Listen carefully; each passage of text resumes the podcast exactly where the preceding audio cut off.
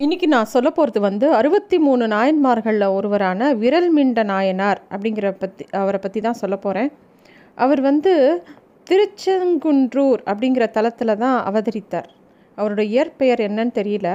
அவர் வந்து சிவபெருமான் மேலே அதீத அன்பு கொண்டிருந்தார். அதை விட சிவனடியார்கள் மேலே. அவர்களுக்கு அடியார்களை பார்த்தா என்ன தோணுமா தெரியுமா?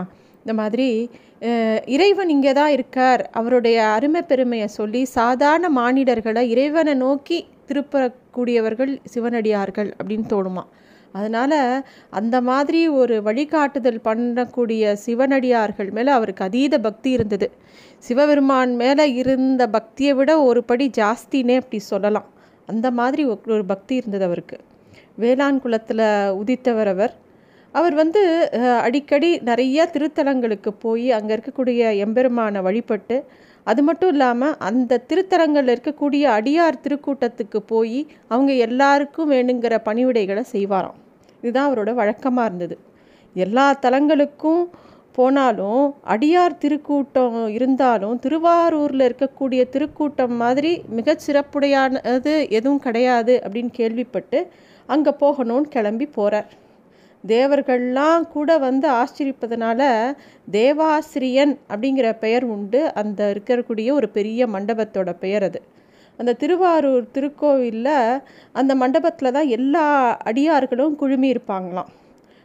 அங்கே வரக்கூடிய எல்லா பக்தர்களும் கோவிலுக்கு போகிறதுக்கு முன்னாடி இறைவனை தரிசனம் பண்ணுறதுக்கு முன்னாடி முத இந்த திருக்கோவிலில் இருக்கக்கூடிய இந்த அடியார்களை தரிசனம் பண்ணிட்டு அவங்கள நமஸ்காரம் பண்ணிட்டு தான் உள்ளே போவாங்களாம்.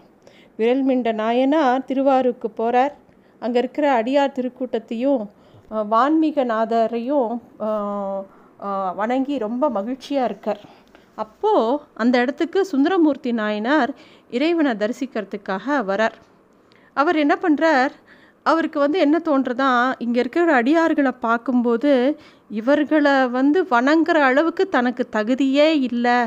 எப்போ நம்ம அந்த தகுதியை வளர்த்துக்க போகிறோம் அப்படின்னு தன்னோட மனசில் நினச்சிண்டு அவங்கள எல்லாத்தையும் பார்த்துட்டு கொஞ்சம் அவங்கள பார்க்காத மாதிரி ஒதுங்கி நேராக சுவாமி சன்னதிக்கு போகிறார் இதை கண்ட விரல்மிண்ட நாயனாருக்கு ரொம்ப கோபம் வந்துடுது அவர் சுந்தரமூர்த்தி நாயனாரோட எண்ணமே வேற. ஆனால் விரல் கண் விரல்மிண்ட நாயனாருக்கு அவர் எப்படி அடியார்களை குண்டான மரியாதையை பண்ணாமல் நேராக இறைவனை சேவிக்க போவார் அப்படிங்கிற எண்ணம் அவருக்கு தோன்றுது.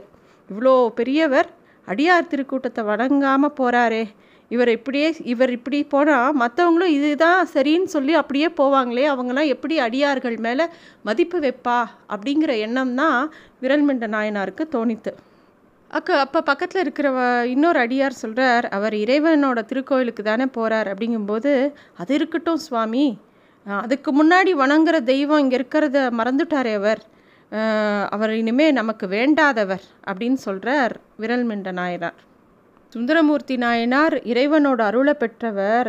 ஆரூர் பெருமான் பரவநாச்சியாரை திருமணம் பண்ணி இதே தளத்தில் இருக்கணும்னு சொல்லி இறைவனும் அவருக்கு அருள் செய்திருக்கார் அப்படின்னு சொல்கிறார் அந்த அன்பர். இன்னும் இவருக்கு ஒருவேளை சுந்தரமூர்த்தி நாயனாரை பற்றி தெரியலையோ அப்படின்னு இன்னும் எடுத்து சொல்கிறார் உடனே விரல்மின்ன நாயருக்கு இன்னும் கோபம் வருது. அப்படியானா அந்த ஆரூர் பெருமானும் எனக்கு புறம்பானவரே அப்படின்னு கோபத்தோடு சொல்கிறார் எப்போ அடியார்களுக்கு உண்டான மரியாதையை கொடுக்கலையோ அதை இறைவனும் சரின்னு சொல்கிறாரோ எனக்கு அப்பேற்பட்ட இறைவனும் புறம்பானவரே அப்படிங்கிற மாதிரி சொல்லிடுறார் விரல்மிண்ட நாயனார். விரல்மிண்ட நாயனாரோட சினத்தை பார்த்த உடனே சுந்தரமூர்த்தி நாராயணார் தான் பண்ணின விஷயம் அவருக்கு சரியாக புரி சொல்லலையே அவர் கோச்சுன்ட்டாரே அப்படின்னு அவருக்கு தோன்றுறது. அவர் வந்து நேராக இர விரல்மிண்ட நாயனார்கிட்ட வந்து சொல்கிறார் இறைவனை வழிபடுறதுங்கிறது ரொம்ப எளிதான ஒரு விஷயம். யார் வேணாலும் போய் வழிபட்டுடலாம் ஆனால் இறைவனோட அடியார்கள் தொண்டர்களை வழிபடுவது அப்படிங்கிறது அதுக்கு ஒரு தகுதி வேணும். அந்த தகுதி நான் இன்னும் வளர்த்துக்கலையோன்னு எனக்கு தோணித்து அதனால தான் அவங்கள வணங்காமல் போனேன் அப்படிங்கிற விஷயத்த எடுத்து சொல்கிறார் அதுக்கப்புறம் எல்லா அடியார் திருக்கூட்டத்தையும் அணுகி அவருக்கு அவங்களுக்கு உண்டான மரியாதைகளை பண்ணுறார் சுந்தரமூர்த்தி நாயனார் சிவபெருமான் கிட்ட இந்த அடியார்களுக்கு அடியனாகும் நிலையை எனக்கு அருள் செய்ய வேண்டும் அப்படின்னு வேண்டிக்கிறார். திருத்தொண்டர்களை போற்றி துதி செய்யறதுங்கிறது சாதாரண விஷயம் இல்லை. அந்த எண்ணமும் அதுக்குண்டான பாக்கியமும் தனக்கு வேணும் அப்படிங்கிறத இறைவன் கிட்ட வேண்டுறார். அப்போ தான் இறைவனே அவருக்கு ஒரு அடி எடுத்து கொடுக்குறார். தில்லை வாழ் அந்தனர்த்தம் அடியார்க்கும் அடியேன் அப்படிங்கிற அடியை எடுத்து கொடுக்குறார். அதை தான் முதல்ல வச்சு திருத்தொண்டர் தொகையை பாடி பாடி கொடுக்குறார் சுந்தரமூர்த்தி நாயனார்.